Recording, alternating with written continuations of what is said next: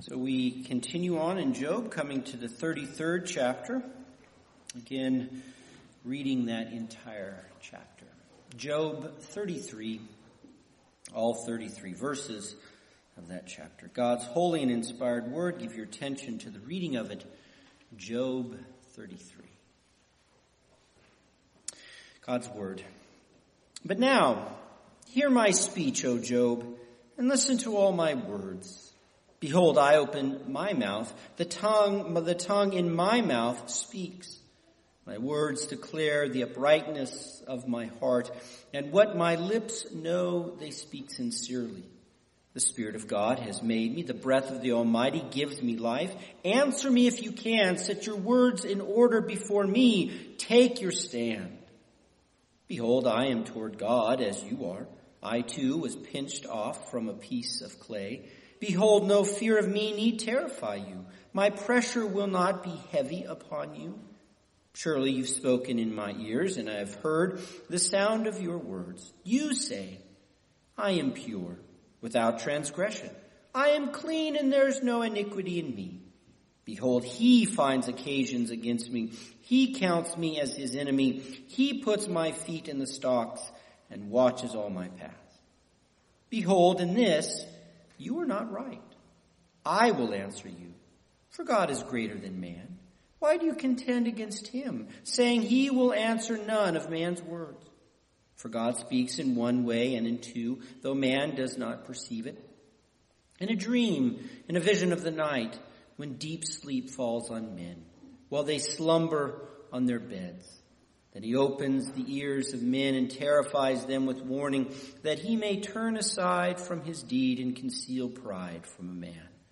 He keeps back his soul from the pit, his life from perishing by the sword.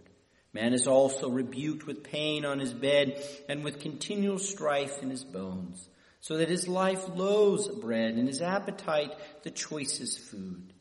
His flesh is so wasted away that it cannot be seen, and his bones that were not seen stick out. His soul draws near, near the pit, his life to those who bring death. If there be for him an angel, a mediator, one of a thousand, to declare to man what is right for him, and he is merciful to him, and says, Deliver him from going down to the pit. I have found a ransom. Let his flesh become fresh with youth. Let him return to the days of his youthful vigor. Then man prays to God and he accepts him. He sees his face with a shout of joy. He restores to man his righteousness. He sings before men and says, I sinned and perverted what was right, and it was not repaid to me. He's redeemed my soul from going down to the pit, and my life shall look upon the light. Behold, God does all these things twice, three times with a man to bring back his soul from the pit, that he may be lighted with the light of life. Pay attention, O Job. Listen to me. Be silent and I will speak. If you have any words, answer me. Speak, for I desire to justify you. If not, listen to me. Be silent and I will teach you wisdom. As for the reading of God's word, May you bless it to us. So there's a theme in Scripture that doesn't seem to get that much attention. It seems to make us uncomfortable, so we pay it little heed. And this is the motif of God's silence. Since most of the Bible trumpets the wonders of God speaking, Scripture is, after all, the Lord's special revelation, we miss how the Lord can be quiet towards us and our prayers. And yet in the Psalms, the psalmists regularly petition God not to be silent. They plead for the Lord to rise up and to answer their cries. Just as the Father gave Jesus the silent treatment upon the cross, sometimes he offers no answers to our supplications. And yet, a distinction needs to be made, for communication is a two-way street of speaking and listening. And there are times when a perceived silence is not an issue of speaking, but of hearing. If you fail to listen, then the charge of silence isn't sound. The other person spoke up, you just weren't paying attention. Now this may feel like the silent treatment by the speaker, but it is honestly a problem with your hearing. Thus, it's not unusual for us to judge God as being silent, but in reality, we just had earplugs in. Well, for a long time, we have heard Job lamenting how God refuses to communicate with him to meet him for a trial. Job is certain that God is being rudely quiet towards him. Yet Elihu, Elihu raises his hand to express that maybe, just maybe, there's an alternative explanation. So young, angry Elihu has completed his introduction, and we're still unsettled about him. Positively, Elihu listened carefully, he took detailed notes, and he waited until the four senior men ran out of things to say. Negatively, though, he is a youngling who thinks he is the exception to wisdom coming with the ages, which feels a little presumptuous. Nevertheless, Elihu has hooked our curiosity, so we want to hear him out. And now he launches into his main argument, which he points directly at Job. The three friends have made themselves irrelevant, so Elihu doesn't bother with them. Rather, his burden is at is pointed straight at Job. And Elihu summons Job, uh, summons to Job, is actually quite vigorous. It feels like Elihu is yelling, Hear me out, Job. Listen up, you. For Elihu is going to spit a sick beat for Job. His tongue wields reason and discerning taste. His words bubble up from the uprightness of his mind, and his lips utter sincere and candid truth. Here, Elihu promotes both the truth and piety of what he's about to say. He even brings back up the issue of how God's Spirit made him and the Almighty's breath invigorates him. Now, Spirit here accents the ability to reason and think, and Elihu posits for himself a great measure of God's rationality. He's a genius on the Holy Spirit's IQ scale. The Spirit, being strong with Elihu, then, hints at him being inspired. Now, this isn't the inspiration of a prophet per se, but it is being filled with the mind of God. In fact, in these first uh, opening verses, verses 1 through 4, Elihu bar- borrows at least eight terms from Lady Wisdom in Proverbs 8. Yes, he mimics Lady Wisdom to present himself as her representative, as a sort of incarnation of wisdom. This is confidence. Indeed, we feel like Elihu is using too many exclamation points. Is he being overconfident?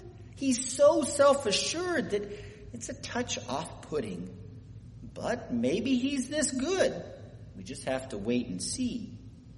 Next, though, Elihu offers Job another chance to respond to him, and he allays any fears in Job. He says, Don't be afraid of me. I have no terror to scare you. My hand isn't too heavy for you, for I'm a man like you. God pinched me off the lump of clay just as he did you. Yet this mention of fear picks up on something that Job said earlier. In chapter 7, 9, and 13, yeah, three times, Job lamented how God's majesty and dread terrified him. The Lord's hand crushingly pressed him down. Thus Job despaired of having a trial with God, for the Lord would just overwhelm him with horror and might. Elihu, though, is not like this. The fearful splendor of God isn't with Elihu, so Job can stand and bear with him. Yet this comfort of Elihu kind of postures him as God's representative. God would drown Job in terror, so Elihu is here in his place.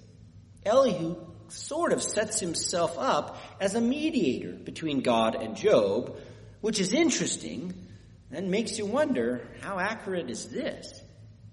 Either way, now Elihu rehearses a point that Job has made. In fact, he roughly quotes Job in verses 9 through 11 here. He quotes Job as saying, I am pure without transgression, But God finds pretexts against me. He reckons me as my enemy. God locked me in stocks and supervises my every step. Yet, how true is this citation? As we have seen, accurate hearing has been key in this long dialogue. The friends poorly heard Job. They misquoted him. They even put words in his mouth that he didn't say. So then does Elihu quote Job well? And yes, he does. Verse 11 is lifted nearly word for word from 1327. Verse 10 comes from 1324, and verse 9 summarizes Job's many assertions to be righteous, upright, and above reproach. Elihu has heard well. There's only one slight incongruity here. In verse 9, he quotes Job saying that he is transgression free, having zero iniquity. Yet, as you'll remember, on several occasions, Job did admit that he sinned. Remember in chapter 31, Job said that he was better than Adam in that he didn't hide his sin. Thus, Job confessed his little sins, but Job was also adamant that he had not sinned in any big way to deserve his suffering. Thus, Elihu is probably referring to this overall righteousness that Job insisted upon. Thus, Elihu cites Job with a 97% accuracy, and the other 3% is merely insignificant rhetorical variation. But with this point of Job set before us, Elihu now critiques it as not being right. In this, you are not right. Though what about this quotation of Job is incorrect? Well, the error in Job isn't so much in any particular line, but it is the force of the whole.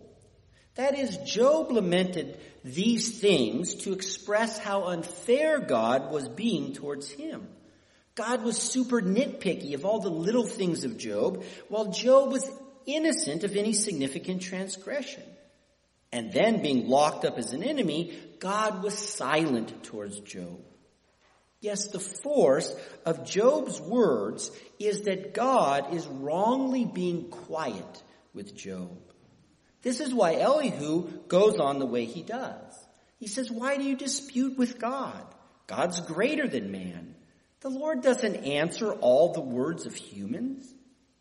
Namely, Elihu's point is that God is the superior and superiors are not beholden to every little squeak made by inferiors. As the Lord, God is not at the beck and call of his human servants. Inferiors cannot boss their masters around. And according to Elihu, this is the narrow error of Job.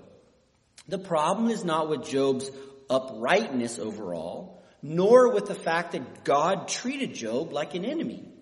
Rather, Job is mistaken to judge God as completely silent and that Job has a right to have God speak to him face to face just the way he wants.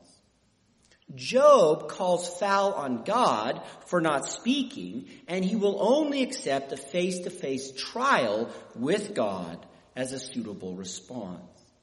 And so in this, Elihu declares Job is not right.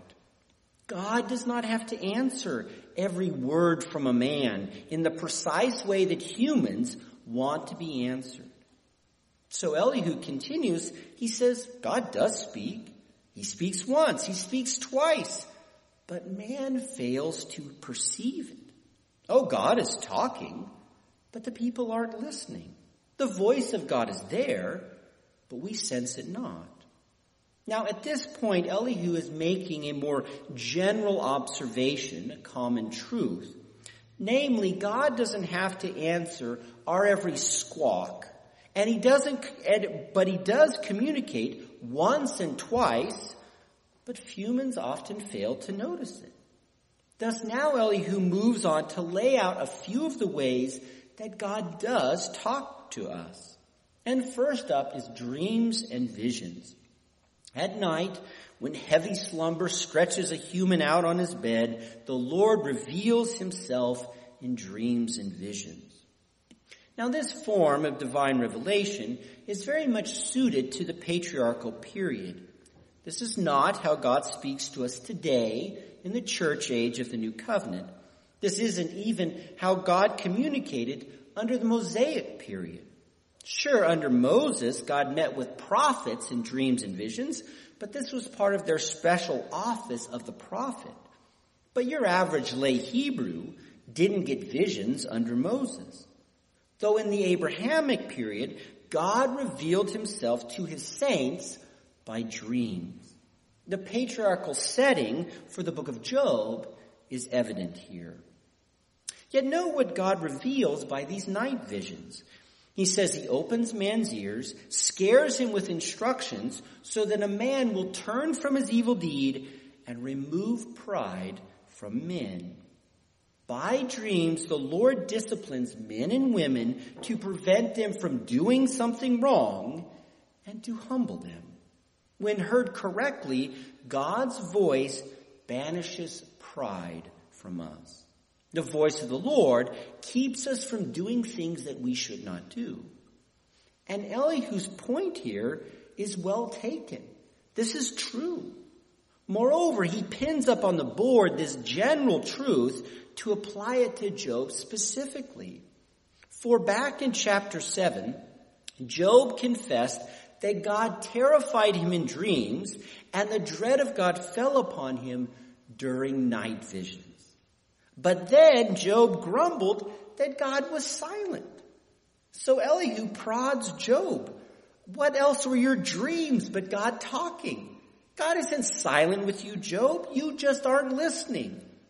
Likewise, such nightmares were meant to humble you, Job. They should make you change your ways. Yet, yet because he is deaf to God, Job proudly demands a face-to-face trial with God. Instead of withdrawing this demand to meet with God, Job has become more dogmatic that nothing but a trial will do. Hence Job is in error on this point. Elihu speaks the truth, and his point is new. This hasn't been made before. It's a fresh perspective. Yet God speaks once and twice, so Elihu now moves on to the second method of communication from above. In addition to dreams, the Lord diverge, uh, divulges revelation by deathbed illness, verses 18 to 22. The Lord will bring a person to the edge of the pit, and upon the sickbed, pains correct a person. The agony emaciates one so that their flesh wastes away. All their bones can be seen through malnutrition.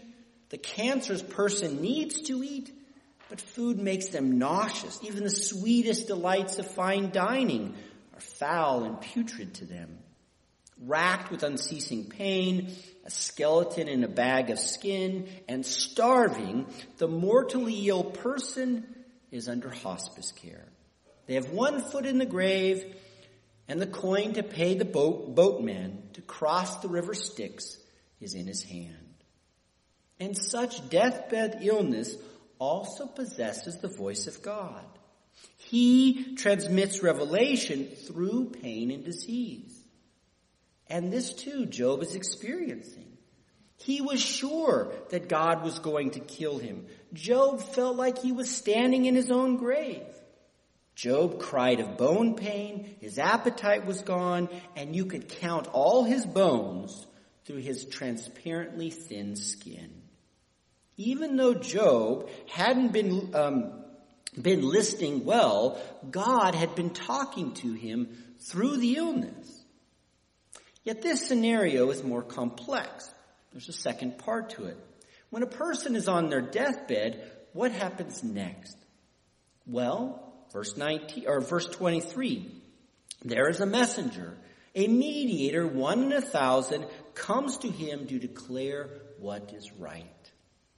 Now verse 23 is translated as angel, but this word means messenger. Now this messenger could be angelic or human, but at this point it isn't clear who this messenger is. Thus we should not prejudge. Rather, all Elihu says is that this guy's on his deathbed and a messenger comes to visit him who's a mediator. Likewise, one in a thousand could express rarity or just preciousness. Thus, we itch to know who is this precious mediator? Well, look at what the messenger does. He shows mercy to the half dead man. He prays for him. Deliver him from the pit, O Lord, for I have found a ransom. Restore his health as youth. Then it says God accepts the prayer. The sick man gets to see God's face with a shout of joy, and he sings to others how he sinned, but God did not punish him as his sins deserved. And all this activity is cultic. This messenger was sent from the temple. He is a priestly mediator. For to find a ransom is a sacrificial payment.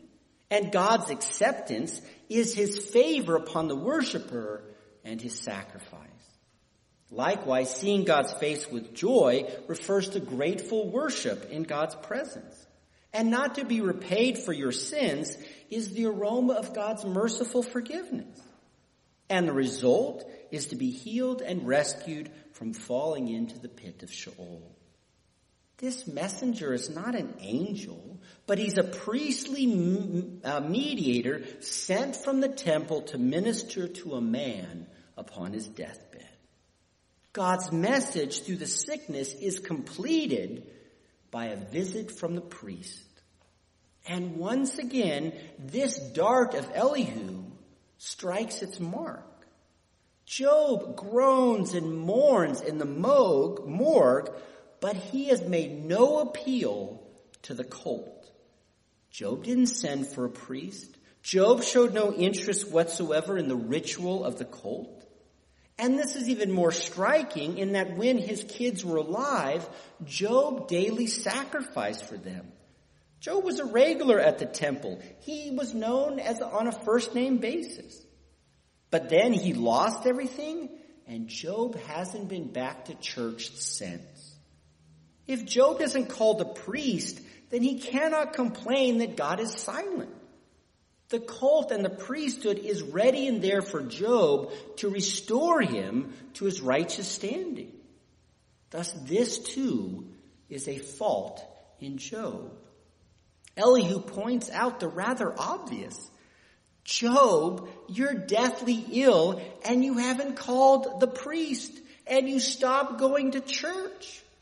This is not healthy or wise. Moreover, Elihu remarks how God does these things two and three times for a person. Multiple times. He accepts a ransom to restore a person from death and to shine upon them the light of life. That is, God isn't stingy with such priestly mediation. It isn't a one and done. God doesn't say, you got one shot at this. No, instead, two times and three, repeatedly, God listens to the priestly prayer.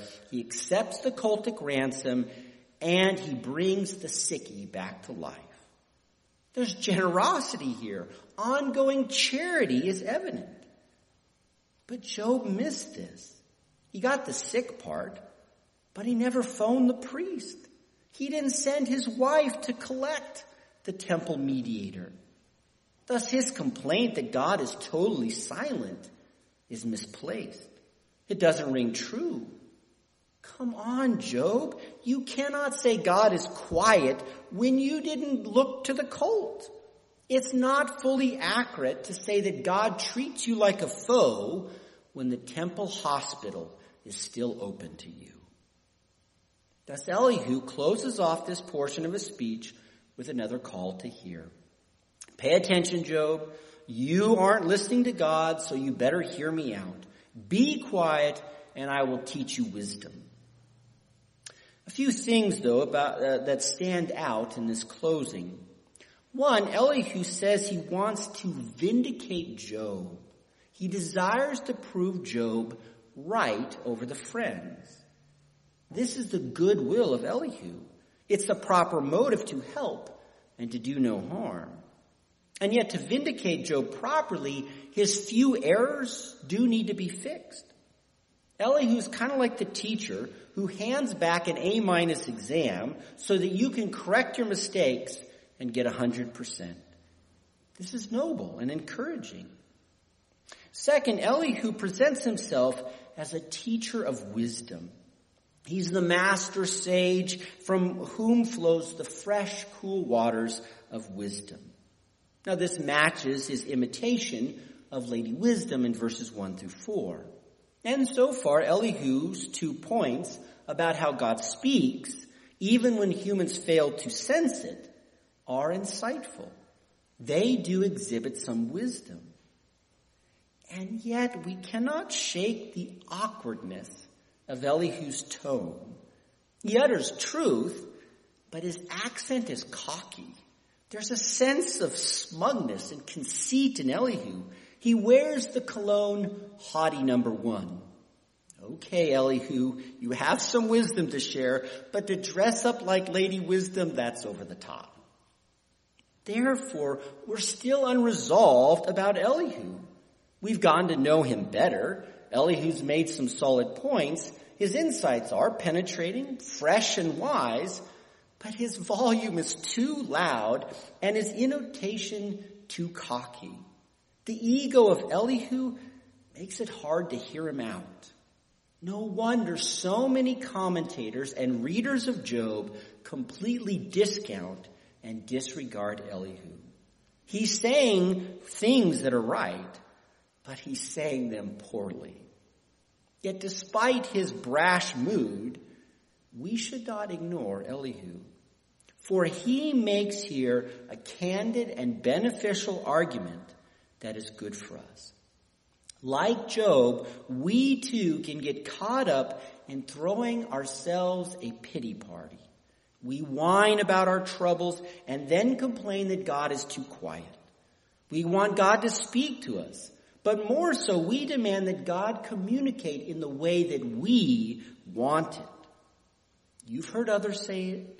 You've likely verbalized it yourself.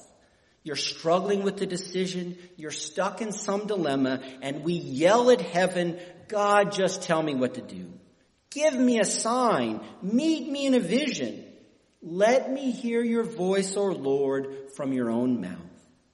And then, when the Lord doesn't grant this, we fault God for being derelict in communication. Lord, you're just being mean by not talking. And yet, as we grouch and gripe at God's quote silence, we fail to hear the ways He does speak to us, namely by His Word. Yes, in patriarchal times, God used visions, but in these last days, the Lord speaks to us in the Word. In the inspired scriptures, read and proclaimed, God talks to you regularly, especially on the Lord's day. We bellyache that God doesn't give us a sign, but His infallible Word is right there at our fingertips. This is like a wife complaining that her husband doesn't write her letters. Meanwhile, he sent her 50 unread texts and a dozen sweet voicemails. This is whining that God doesn't give you a vision while failing to go to church. This is Elihu's good point. The Lord is sovereign in our relationship with Him. He gets to pick the means of, of communication and not us. And so we need to listen to how God speaks, which is by His Word in the New Covenant. Furthermore, Elihu directed us to the priesthood and the cult. Indeed, this mediator did marvelous things for this nearly dead man. He visited on his deathbed. He prayed for him. The priest found a sacrificial ransom to grant the guy a happy and healthy restoration and to bring him back to worship with God. This one in a thousand mediator described by Elihu is an amazing portrait of the one mediator between God and man, Jesus Christ.